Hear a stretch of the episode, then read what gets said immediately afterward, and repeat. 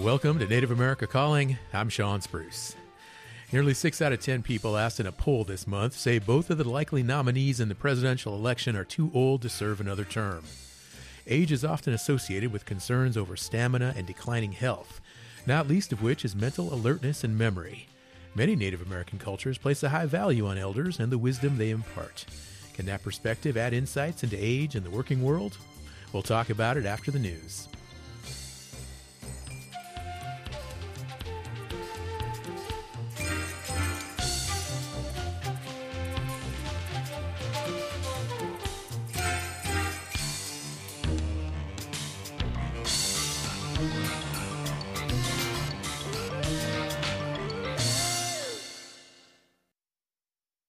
This is National Native News. I'm Antonia Gonzalez. The trial of Brian Smith, a man accused in the murders of two Alaska Native women, resumed Tuesday in Anchorage. Last week, jurors saw cell phone videos of the murder of thirty-year-old Kathleen Jo Henry and heard Smith admit to police that he killed another woman, fifty-two-year-old Veronica Abouchuk. As the trial got underway two weeks ago, the prosecutor apologized to the jury for the horrific images they would see that might live on in their heads long after the trial.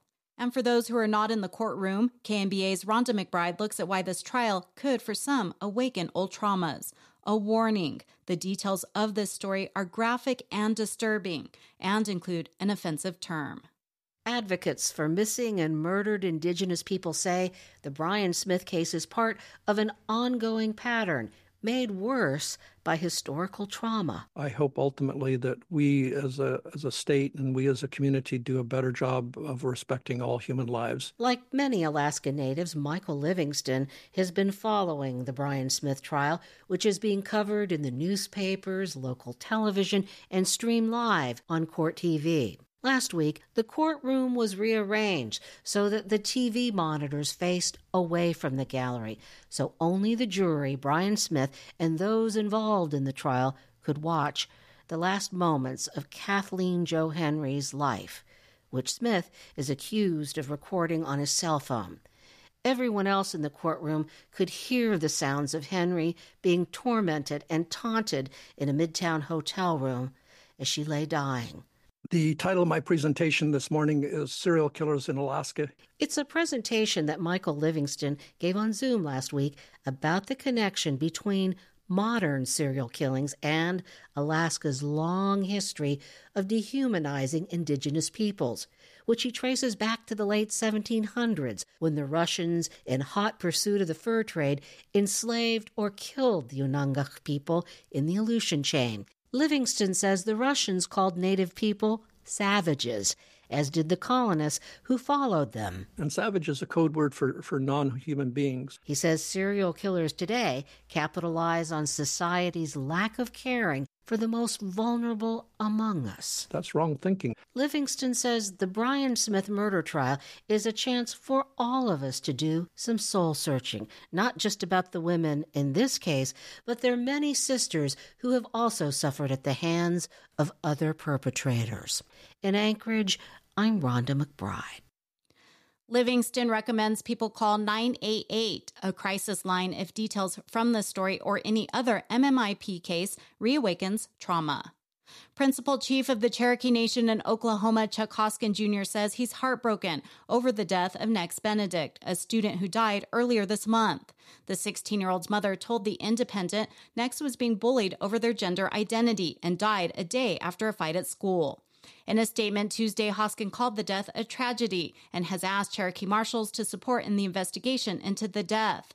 Hoskin stated the Cherokee Nation database has no indication Nex was a citizen of the tribe, but said Nex was a child living within the reservation and deserved love, support, and to be kept safe.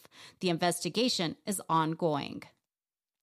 The Catawba Nation has reacquired thirty-two acres of land in Lancaster, South Carolina. According to the tribe, the land was given back by the state. The tribe plans to seek land into trust by the federal government. It's located near the reservation and is sacred and home to a historic village site. I'm Antonia Gonzalez.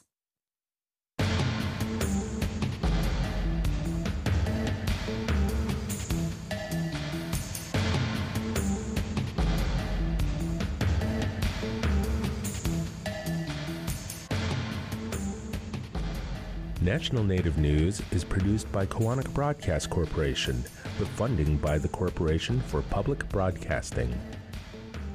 Support by the American Indian College Fund, providing millions of dollars of scholarships to Native students every year. Applications are accepted through May thirty-first at college fund dot org or by phone at eight hundred, seven six six, F U N D.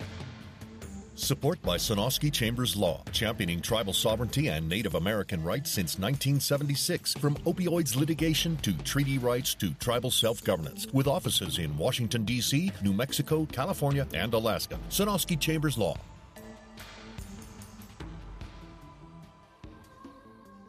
Native Voice One, the Native American Radio Network.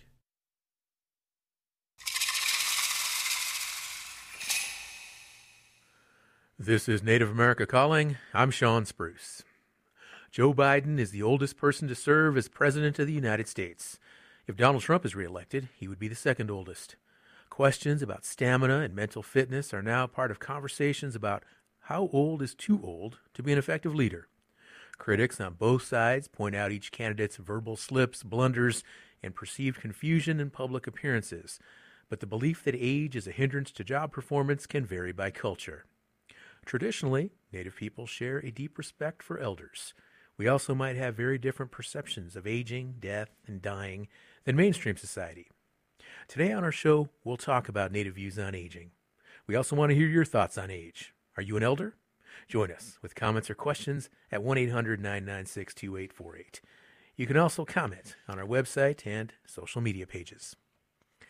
Joining us now from the Rosebud Sioux Reservation in South Dakota is O J. Semans. He is a co-executive director of Four Directions Vote. He is Rosebud Sioux. Hello, O J, and welcome back to the show. Well, Sean, first of all, thank you for uh, having me back. It's always an honor to be a part of this show, so thank you. You bet, O J. In Storrs, Connecticut, we have Doctor Sandy Grande. She is a professor of political science and Native American and Indigenous Studies at the University of Connecticut. She is Quechua. Hi, Sandy. Welcome back to you, too. Hi, Sean. It's always lovely to be on this program. And hello to also um, our other guests. Thank you, Sandy. Joining us from Albuquerque, New Mexico is David Baldridge. He is the co-founder and executive director of the International Association of Indigenous Aging, and he is a citizen of the Cherokee Nation. Welcome back, Dave. Good to have you on the show. Thanks. It's great to be here. And from Oklahoma, we have Billy Tohee. She is the acting executive director of the National Indian Council on Aging, and she is also an elder and Otoe-Missouria. Welcome to the show, Billy. Good to have you. Thank you, Sean. I'm really honored that, that for the invitation, and I'm uh, very honored to be with such an esteemed panel. So thank you for having me. You bet, Billy. And uh, I'm excited, too, uh, this conversation and this whole debate over the age of the two leading presidential candidates. It's really reached a fever pitch. O J, I want to start with you. How much of a deciding factor do you predict age will ultimately play in the November election? I, I honestly think in Indian country, it's not going to uh, play a factor as much as age as what their commitment is to Indian country. Well, it's interesting because both, you know, both of these candidates, Biden and Trump, they've been scrutinized for their age, and, and, and Biden especially, he's faced a lot of these questions about cognitive abilities. And do you think any of these questions are valid? I mean, we've all seen the videos where he, see, you know, kind of seems to to lose his orientation. He stumbles badly. Okay, we're going to go ahead and go on to Sandy. Just uh, Sandy, what are your thoughts on that with regard to the – I'm going to ask you that question instead of O J. We're going to get him back on the line. Sure. Um, I mean, in terms of just aging generally, there is uh, a correlation with age. I think the statistic I'm most aware of is one out of every ten adults age sixty-five and older will have some form of dementia and gets higher with age. So – I mean, I think you can conjecture that both men are at risk. Um, but I think the blanket accusation and the jokes are ageist at the same time, because if one in ten adults uh, are at risk for having dementia or have dementia, it also means nine out of ten don't. Um, So just jumping to conclusions about what's causing what we're seeing, I think, is an underlying, a different underlying issue. Um, and I would argue that aging in America is often and sometimes only perceived as a problem, if not a crisis. Um, and I definitely think there's other questions to ask, namely, what are the conditions for leadership that are appropriate? Um, and I can talk more about that, but also curious about um, what our other guests have to say. All right. Well, thanks, Sandy. And O J, I want to go back to you because a lot of people are saying, you know, sure, that, you know, we need to be be fair and, and objective. But at the same time, shouldn't a person holding the presidential office face more scrutiny than someone else? Like, I mean, is that fair? Is it a fair question to ask? And is is it a fair thing to think about? Nope. I guess we're still struggling a little bit with O J there. I'm going to go back. Here. Oh, okay. Go ahead, O J. Sorry. Yeah, yeah, I can oh, hear you, O J. Well, you know, I, I guess we're looking at it way different than most of the United States is. In, in fact, that growing up, we're taught two things. First of all, we're taught to listen. Second, we're taught taught how to speak to individuals.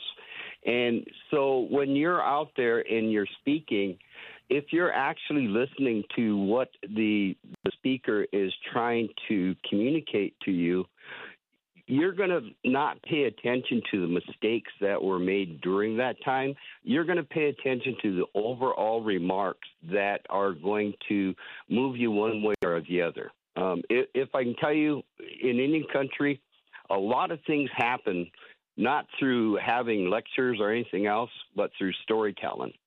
And I had a real dear friend, Faith Spotted Eagle, uh, who told me one time that she asked an elder, how do you become an elder? And the elder told her, when you sit there and you're talking to the people and they're listening to you and they're watching your every move, and you you know that, that they are paying attention. And Faith asked her, he said, well, what if they don't? I said, well, then you're just old.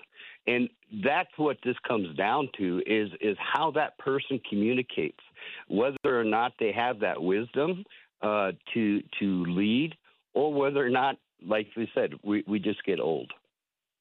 Okay, O J, that's a, I mean, that's an interesting thought. And I want to build on that because you use the word wisdom. And, and aside from just some of these arguments about, oh, they're old, they've lost cognitive ability, there's also some people that will say, well, some of these, like, in, I mean, almost twenty members of the U S Congress, aside from the presidency, twenty members of the Congress are eighty or older. And there's some people that just say, look, some of these people, you know, they're just out of touch with regard to the needs of younger voters. I mean, do you think there's any of that sentiment in Indian country as well? Yeah, uh, and again, it goes to back, uh, where you're at. Uh, and what, what your congressional leaders are, are doing. You know, we have uh, some congressional leaders that are in their seventies, getting close to their eighties, that really uh, pay attention to Indian country and, try, and tries to help. But it, again, I, I think when you take and put age before the wisdom, um, in Indian country, an elder never retires. Uh, you know, we, we have elders, uh, um, Red Cloud, In, in in his eighties, preaching to tribal council about the treaties. I mean, we have Marcella LeBeau, who in her nineties took up the the uh, mantle to remove the medals for those given to the soldiers at the massacre of Wounded Knee. So age really doesn't have anything to do uh, if if you have that wisdom with it. Thanks, O J. Sandy, I'm going to go back to you because you've actually spoken out against businesses that convince people that aging is bad. Uh, you know, I'm thinking about people that, you know, buy these vitamins and drugs and cosmetic surgery. It's this whole effort to forestall aging. What are your criticisms and, and what is the answer to that relentless pressure on people? Because there really is this notion in society that young is better.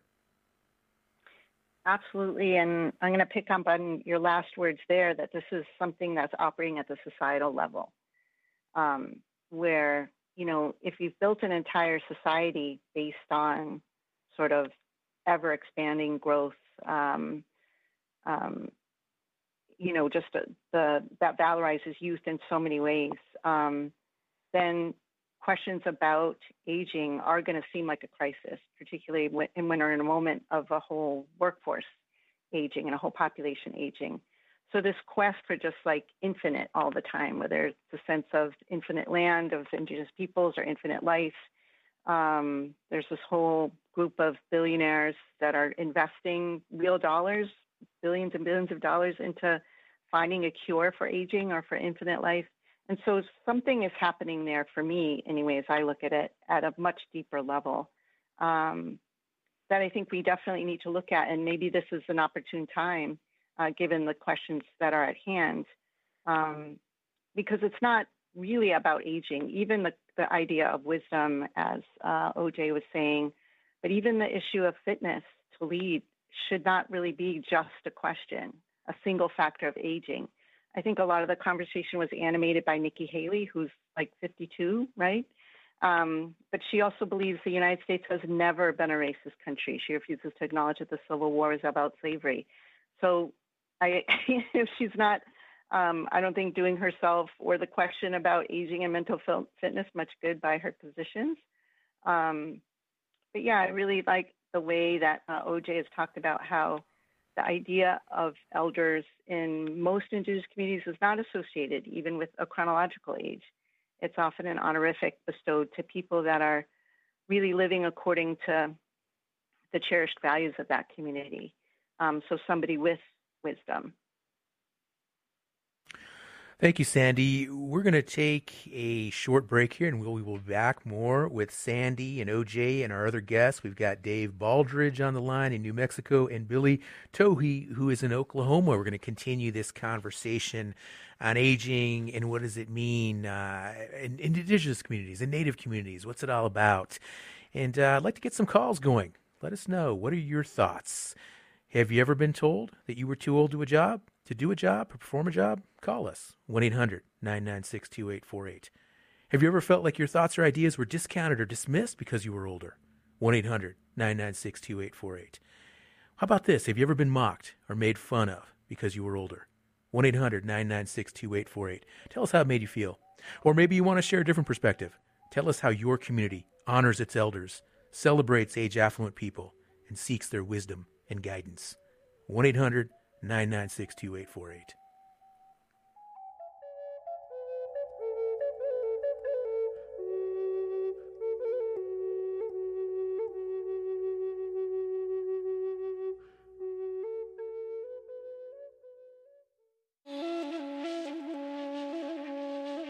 Land given to selected universities by the federal government a century and a half ago continues to earn substantial dividends. In many cases, the government took that land out from under the tribes already living there. We'll look at a new investigation by the publication Grist that tallies the money those land-grant colleges collect. That's on the next Native America Calling.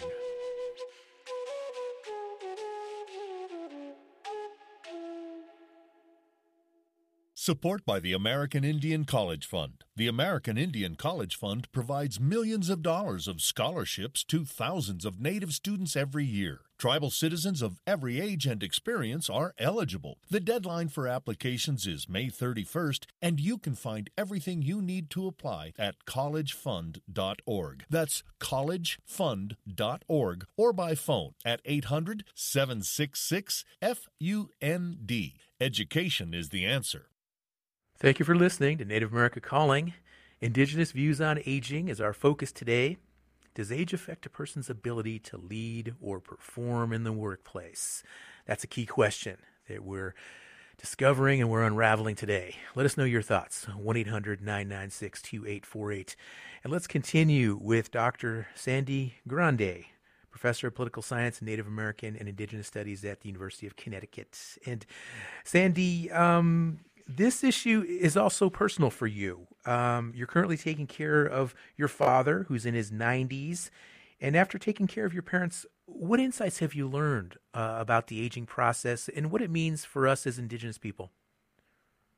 Oh, thank you for that. Yeah, and a shout out to all the caregivers out there, um, because it's it's uh, challenging work, not because of our elders or, or the people that we love, um, but the society that sort of makes that work so difficult. Um, so, yeah, I cared for my mom until she passed in twenty fourteen. Uh, she was eighty-three, and my dad just turned ninety-six a couple uh, weeks ago, and he's pretty vibrant, thankfully. Um, but it was my experience mostly with my mom. Um, she had a sense of herself as an elder getting more powerful as she aged. And yet we encountered the society, and the two of us eventually, when I was taking her to doctor's appointments, um, they only could see her as weaker. And at some point, they didn't even see her. They would talk to me, even though she was sitting right there, or they would talk about her in the third person. So it was almost she became like completely erased. And so I started thinking about the difference between her sense of herself as becoming ever more powerful as an elder, as she kind of reached and be, got closer to the spirit world and to, to being an ancestor, and what that meant um, and means to us as a people. And this other kind of world we were trying to navigate that was, um, you know, just really trying to erase her existence or devalue her existence.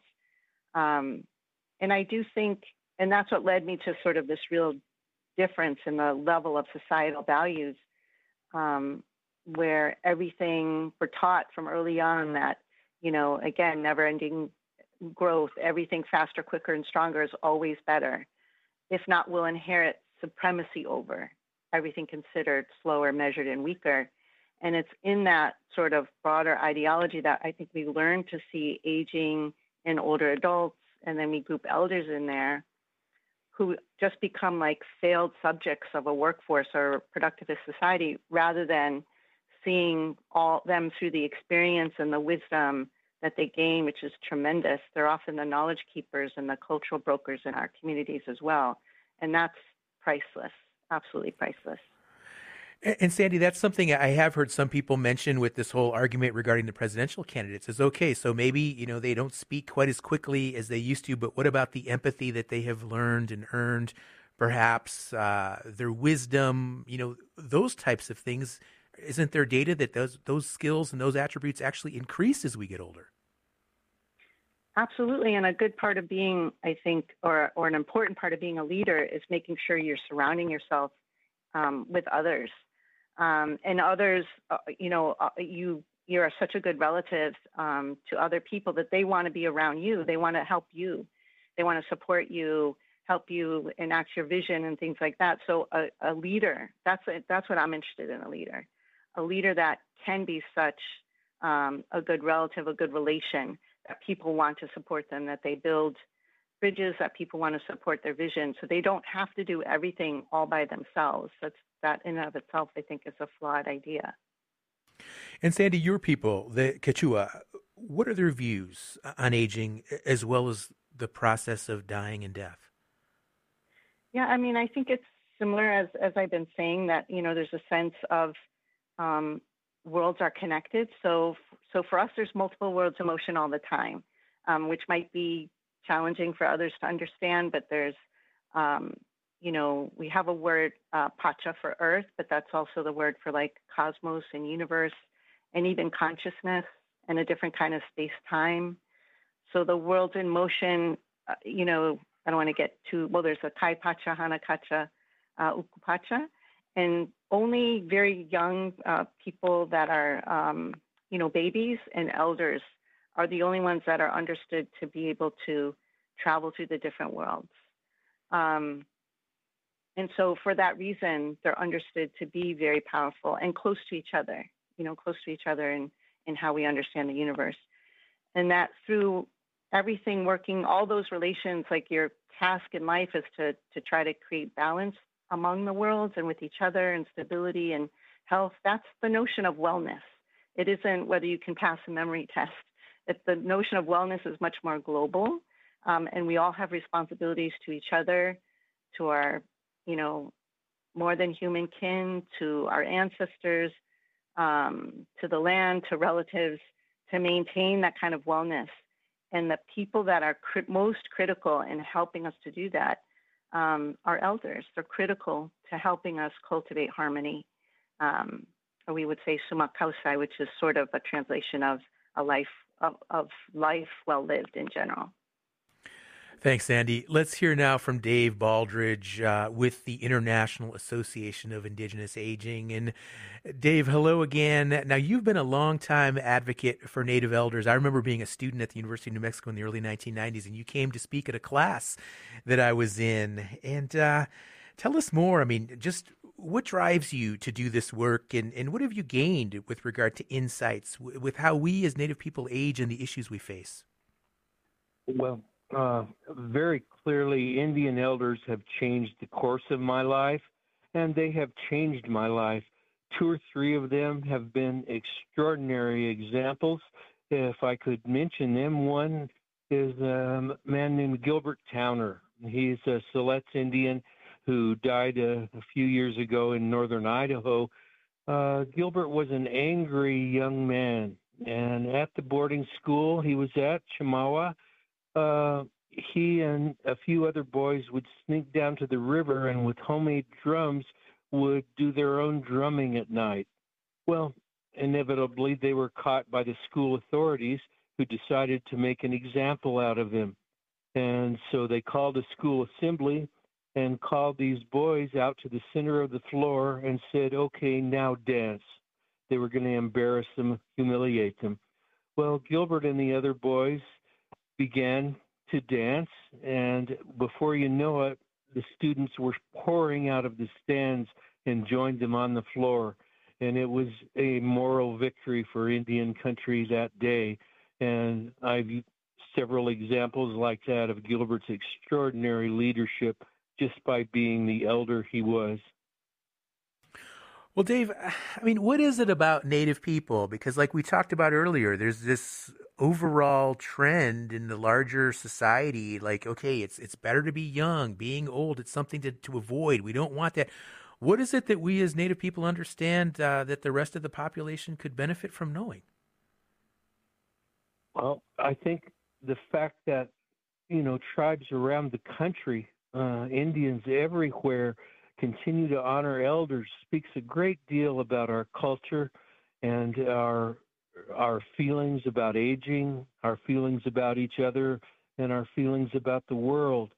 And we have elders who lead us, often not with verbal leadership or public leadership, but by example and by their their love of the world and their love of other people and their love of Indian country. Uh, it's an irreplaceable resource that is becoming more and more scarce around the United States. Thank you. Thank you, Dave. And Dave, I also want to ask you, because I, I feel like there's kind of this tug of war, right? We have this idea, well, we, but yes, elders are important in their their wisdom and their guidance. But at the same time, we need to hear the voices of our youth. We need to reach out to our younger people and hear their insights and their perspectives. They will be the leaders and the elders of tomorrow. How do we as Native people find that balance between equal respect and regard for both voices, our elderly, our age affluent, our seniors, and our younger citizens and tribal members? Oh, that's a good question. Um, I think around the country, the more we can create positive interactions between elders and younger people, the better off we'll all be. Certainly youth will benefit from it. And elders have proved to us again and again that they're willing and able to step out and participate and serve as examples. They lead us by by personal uh, personal capability and personal belief uh, more than they might lead us through articulate speeches. But it's equally important, if not more important, to follow their example and interact with them. Mm. Those are my thoughts.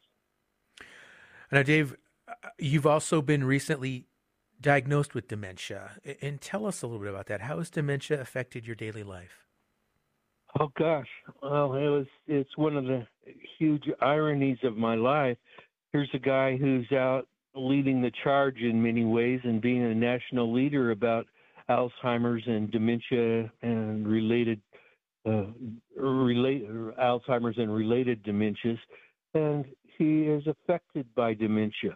And it, Uh, you know, it came upon me, and there really isn't anything I can do about it except uh, keep trying. And I think that's what elders around the country, Indian elders especially, really need to do, is just keep keep stepping out the best we can, keep being uh, uh, verbal, uh, keep being present, being an example, and uh, it's a huge duty. Dave, thanks so much for, for chiming in here in our conversation. And correct me if I'm wrong, but when you came to that class that I was at at U N M all those years ago, I believe you shared that you were the captain of your high school football team, quarterback in Los Alamos. Is that right? Yeah, I had a, I, I had a very un, non-native type of upbringing in Los Alamos, New Mexico, the home of the atomic bomb. Uh, a bunch of very, very bright students. But uh, those youth experiences, uh, I was unique as one of the only Indians in my high school class of two hundred fifty, three hundred kids. And uh, it never was a barrier back then because we didn't know any different. We just cared about each other, and it's worked out tremendously. Thank you. Well, thank you, Dave. Really appreciate all your wisdom, all your guidance, all your experience. Let's go to the phones now. Chanupa up in Pine Ridge, South Dakota on Keeley. How you doing, Chanupa? Hey, I'm doing okay, and this is a great topic you brought in. Uh, unfortunately, we didn't get that established yesterday, but that's okay. Listen, this is what we have as elders, okay, because I'm one. I'm sixty-six winters old. They say this in our term. In our language, they say, our people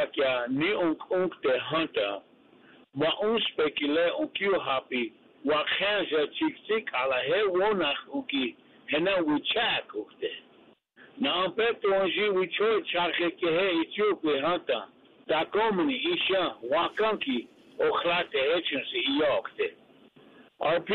always told us that if we didn't listen to the way they've done things from time immemorial, okay? We were going to not ever be like them. So today's generation, nowadays you see all the criteria of, of drugs and alcohol, the babies. I heard the young lady talk about that, the babies. And she will agree with me. Chik chik ala, that's what we call them, the small ones, okay? Chik chik ala hena echka nahaksi wowakha wakam okehip. They can see afterlife, the same with elders. I see a lot of things in my time at this age. So that's why I slowed down and backed up. And, brother, if you can speak the language or learn of the language, which you just asked a gentleman uh, about, he can beat his criteria of sickness, his dementia and Alzheimer's. All these things are created by the system. They weren't created by the great mystery and Mother Earth. So back to you, Sean, and thank you for having me on today's subject. Hokahe from Pine Ridge. Hokahe, thank you for chiming in, Chanupa. Really appreciate those insights. And let's bring Billy Tohee into our conversation now. She is the acting executive director with the National Indian Council on Aging, and she's in Oklahoma. Billy, hello again, and, and thank you for joining us. And, uh, you know, there's this phrase we hear often, Billy, aging out. And I'm always kind of, I always feel weird when I hear that phrase, aging out. I mean, is it ageist perhaps to think that someone is too old to hold a job or a position? Well, that's very interesting, um, Sean, because uh, first of all, I uh, I have lived a, a traditional life uh, with my Otoe-Missouria people in Oklahoma as much as possible. And as we all know that um in order to so- survive in mainstream society, we are faced with our traditional lives, and we also have to st- straddle over to the mainstream society of employment, education, things of that nature. And so I just want to uh, tell a little bit about myself so that people might know where I'm coming from. I received my bachelor's degree from the University of New Mexico in political science. And I received my master's degree from the University of Oklahoma uh, Law School in Indigenous Law. So living in both worlds is uh, just something that we are faced with today. And To be honest, I, I'm hoping I've done a good job. I'm also an elder. And I just want to touch on, um, in fact, some of the discussions here are just, just amazing, just amazing to hear. And I agree with everybody pretty much. And I just wanted to touch on um, kind of improvements with age. I don't want to show any negativity of any kind because, but I do know that it's very detrimental when it does come to employment. Just recently, uh, I worked for my tribe, and recently I saw a gentleman in the late sixties put on, what do you call that, suspension because of whatever uh, insubordination or something. And it, it actually scared me. I felt bad for him. That, oh, no, if he gets let go, where's he going to go? That was his life. This is his livelihood. So the age factor there is really, uh, it's real. It's there. We we don't always, uh, those employment opportunities aren't always accessible, as we know. And so that's a very, very uh, important part of our lives. I also want to touch on, you know, some of the benefits that we associate with aging. It may be due to their survival effect. Those who become older are the survivors and are more resilient. Others may die from diseases, accidents, suicide, substance abuse, other reasons beyond their control. Those older survivors are less likely to be depressed or have substance abuse problems than many of the younger counterparts. I think that um, emotional intelligence and social intelligence generally improve. Billy, I'm sorry, age. We're going to have to take a short break, but uh, we'll be right back. More with Billy Tohee on Native America Calling after this break. Are you a Native American healthcare provider, recovery counselor, social worker, domestic and sexual abuse advocate, or traditional healer working in Native American communities? Doctor Ruby Gibson will begin a six-month advanced immersion in healing historical trauma. This online masterclass looks through the lens of a seven-generational recovery approach to provide powerful, proven modalities and is offered tuition-free to tribal members. Registration deadline is March twenty-fourth, twenty twenty-three. Info at freedom lodge dot org, who support this show. You're listening to Native America Calling. I'm Sean Spruce. Still time to join this conversation about aging. Our number is one eight hundred nine nine six two eight four eight. You can also leave a comment on our social media pages or our website to continue the dialogue. And let's continue our conversation with our, our guest, Billy Tohee. And Billy, before break, you were talking about the benefits of aging and how in some ways we improve as we get older. Right, exactly. And I think it's very important to look at this concept and uh, examine it a little more, uh, hopefully to spread awareness that there are, uh, there are improvements with age and things that come along with uh, important things in our lives, such as the uh, upcoming election, which will um, affect our lives across the nation. So I look at On that note, I look at um, in emotional intelligence and social intelligence, which they do improve with age. And older people have less emotional validity and uh, better understanding of relationships. And we figured out strategies for all different kinds of situations in our during our lifetimes. To me, Sean, that's what we call wisdom. And so, and then also, you know, uh, as a person ages, a longer response time, it gives an older person more time to think through the problem and give a considered, uh, more tactful response as opposed to um, reaching anxiety effects. A, a younger person may... Um, may uh, find themselves in the situations, but with uh, getting older, sure, there's a disadvantage in situations. And one example is maybe uh, driving in traffic. That's going to uh, play a part in that and our judgment and things like that of that nature. But then again, on the other hand, I believe that a longer response time gives an older person more time to think, think through the problem and give a considered response that decreases impulsivity. Uh, we recognize cause and effect of different situations that's gained through life experience. We get more adept at handling a wide variety of problems, um, which also may allow for more tolerance overall. And so with the upcoming elections, as we know throughout Indian country, there are so many important issues that elders face. And uh, some of them are caregiving. Some of them are just uh, your, they're all day-to-day uh, issues.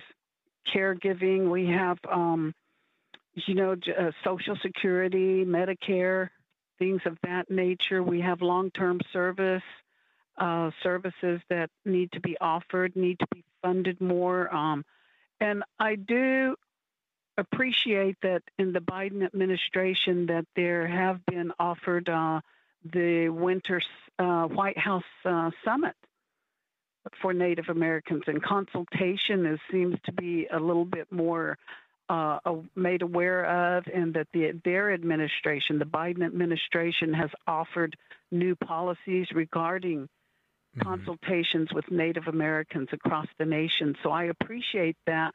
When it comes to the age, personally, I'm going to go on a personal note here. This is not Nikoa talking. It's Billy Tohee. But, um, yes, I am concerned with the age of the candidates. Um, Mister President Biden and former President Donald Trump, because I think um, it is detrimental that we look at their health, their mental capacity, things of that nature. And I think those things uh, they do affect a person's leadership. And so as a Native elder and knowing the issues across the nation that need to be addressed, and and uh, I just think that it plays a very important role of their their mental and their physical capacities of to be in leadership. And I know, I'm of course, we're all aware of the different cabinets and and uh, divisions and departments, things of that nature that they rely on, but still, on a personal note and as an individual uh, candidate, then yes, I am concerned myself. So, but but also I know that these issues across the nation, they need to be uh, have more awareness and need to be have consultations, and to be effective, a Native elder, uh, as any elder, any Native. They need to the vote. They need to get out and vote, and I think a lot of that is uh, we need to work on that. And that's I've always been on the the soapbox of voter registration, and I'll do the same thing now, all no right. matter what age. So it's all very important to me, Sean. Thank you so much, Billy. Really appreciate your wisdom and uh, all of your great insights. Let's take another call. Colleen, listening on K U N M in Albuquerque. You're on the show, Colleen. Uh, yeah, thank you for taking my call. Um, I just wanted to share that um, just the Navajo perspective on um, on age, and just within our um, our paradigm, our view of this world, um, the the Hogan kind of represents our life cycle, and so.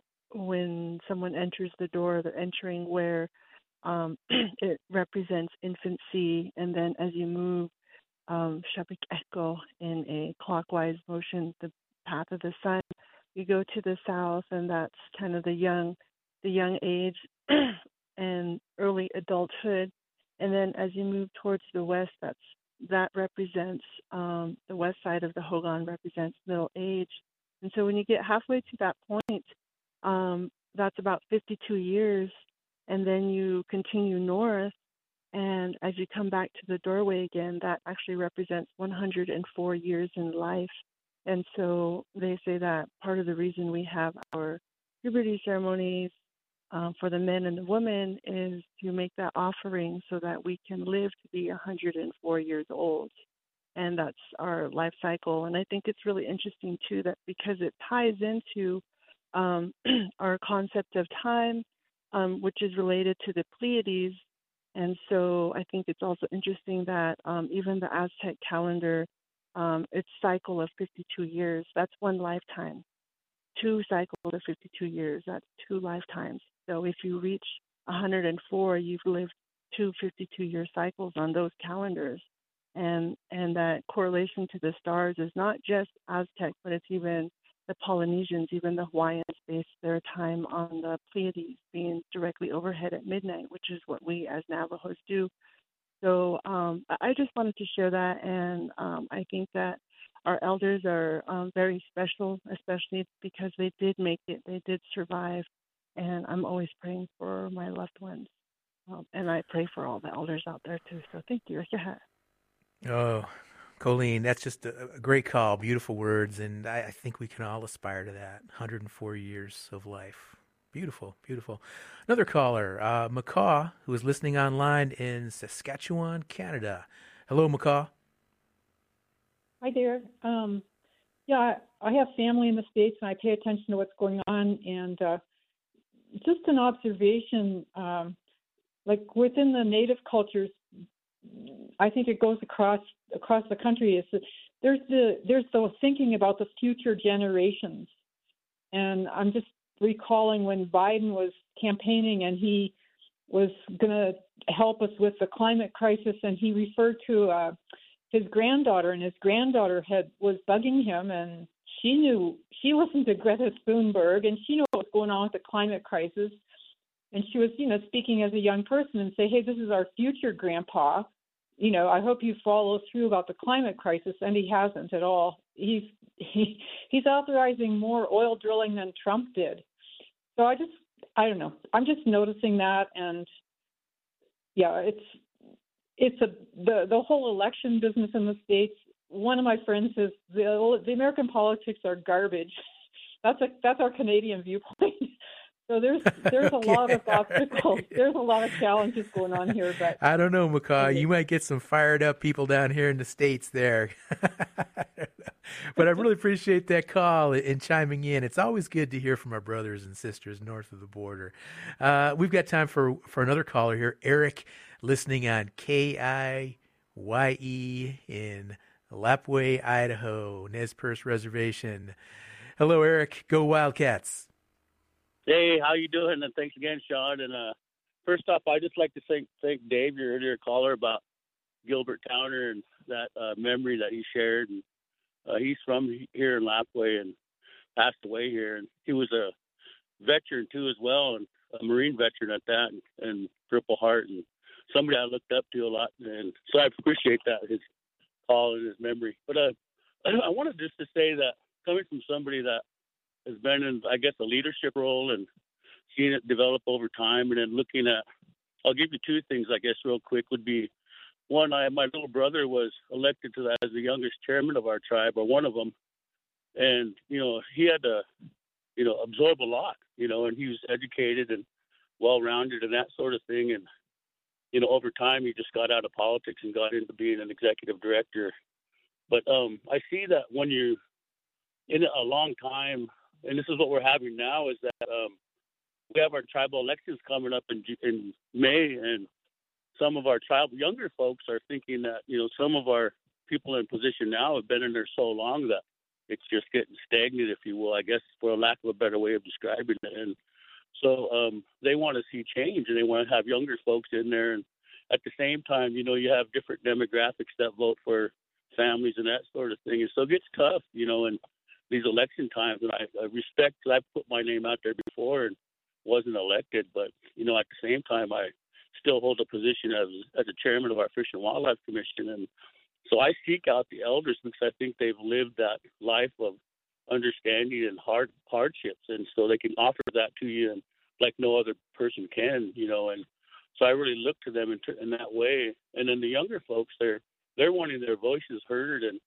so I see a lot more outspokenness, and, and a lot of, you know, you see social media wasn't like that back in the day, but now you have it. And so it really puts it out there for people to, you know, look at things in a different manner. And the young voice wants to be heard. And, and then to get their foot in the door, you know, you have to go through these tribal election processes that are in place. And, All right. you know, they have that platform. So, you know, I just wanted to say that that, you know, the it's a, yeah, a very good topic today, and I appreciate the time. And uh, thanks again, Sean, for your time today. Yeah, yeah. Well, we appreciate you too, Eric. Thanks for calling in. O J, I want to go back to you, and let's talk a little bit about this uh, on a more personal level. I mean, just what about your own age? And, and, and you know, we're all getting older. We're all getting older. And, and what does it mean to you uh, as you're aging, and how has your perspective personally changed? Well, you know, I hit sixty-eight years old. I, I really don't consider myself an elder. Um, I, I still consider myself very young. Uh, but, you know, I I actually do two things. I, I look for bright, intelligent young people, and I, I want to hear what they have to say, because me being older, I'm able to express some things that they may not be able to express. You know, one, one is, um, you know, bring our language back. It was the younger generation that actually got together, figured out how to get funding, where we have ourselves a Lakota immersion school. And so, I mean, yes, elders are very important, but they also, uh, like uh, uh, Billy said earlier, they also listen to the younger generation. It doesn't mean we know all, because time's always changing. Uh, I, I guess one story, I'll make it quick, is to kind of help people relate, is like my wife, she's seventy-eight. Um, she basically is very active in getting out the vote, setting up presidential forums. I mean, we're really involved in it. And she works very closely, not only with our, our children, our grandchildren, but I can guarantee you, and even me, when I talk about my mother, if it got to the point where she was telling me something and I said, Mom, you're too old, you can't tell me no more, I would have to run very, very fast, as would my children or my grandchildren if they ever said that to their grandmother. So it, it's one of those where you as an individual actually have your own guidance that you can get within your own family of elders to to see what's happening. And one more thing I'm going to say is elders get kinder as they get older. And if you want to look at this election, you compare the kindness offered by one candidate and that offered by another. And so age does have something to do with it, but it has a lot to do with moving forward in the future, bringing our young people into it. So thank you. Thank you, O J. Sandy, I'm going to go back to you for our last word. We've got about a minute before we have to wrap up. And any other insights, any other perspectives, or any other thoughts you want to share about aging with our listeners today? Well, I just want to thank uh, O J and Dave and Billy. I certainly learned a lot and benefited from their words uh, in this conversation. And, and thank you for uh, organizing us. Um, I really like the idea of, you know, distinguishing or looking at kindness Um, as as a quality of an elder, and, and making that distinction between some people come become elders and other people just just get old. Um, and there is that difference, and that's something we can um, look out for. And then also beyond the individual level, I do think we're at a moment in society, particularly as the planet, we're making the planet age, I should say, by overconsumption. And so it's a really Um, opportune time for all of us to rethink the kinds of relationships between, you know, aging and leadership, and this idea of fitness raise, you know, between work and existence, um, between growth, economic growth and production, and wage labor and aging, et cetera. Um, because old age is not the diagnosis here, and, and as I said before, elders are not failed subjects of a productivist society. Um, I think in all the ways that we talked about elders here today, it's really clear to me that they're the future. Well, folks, that is uh, the end of our time for Native America Calling today. Thank you to all of our guests, O J. Semans Senior, Doctor Sandy Grande, Dave Baldridge, and Billy Tohee. Join us again tomorrow for a look at land-grant universities and their role in native land dispossession. Until then, thank you for listening to the one, the only Native America Calling. I'm Sean Spruce. Pursuing a degree in higher education is attainable, and with a scholarship from Native Forward Scholars Fund, it is more affordable. From aerospace to veterinary medicine, as the largest direct scholarship provider to Native students in the U S, Native Forward has empowered over twenty-two thousand students from over five hundred tribes in all fifty states in pursuit of their undergraduate, graduate, and professional degrees. Info and applications at native forward dot org, who support this show. Haumitakipiki. February is American Heart Month. Protect your heart by eating healthy, staying active, and managing stress. Heart disease can run in families, so talk with your elders about your family history. For more information, contact your Indian healthcare provider, visit healthcare dot gov or call one eight hundred, three one eight, two five nine six. A message from the Centers for Medicare and Medicaid Services. Oh, Hechetuelo.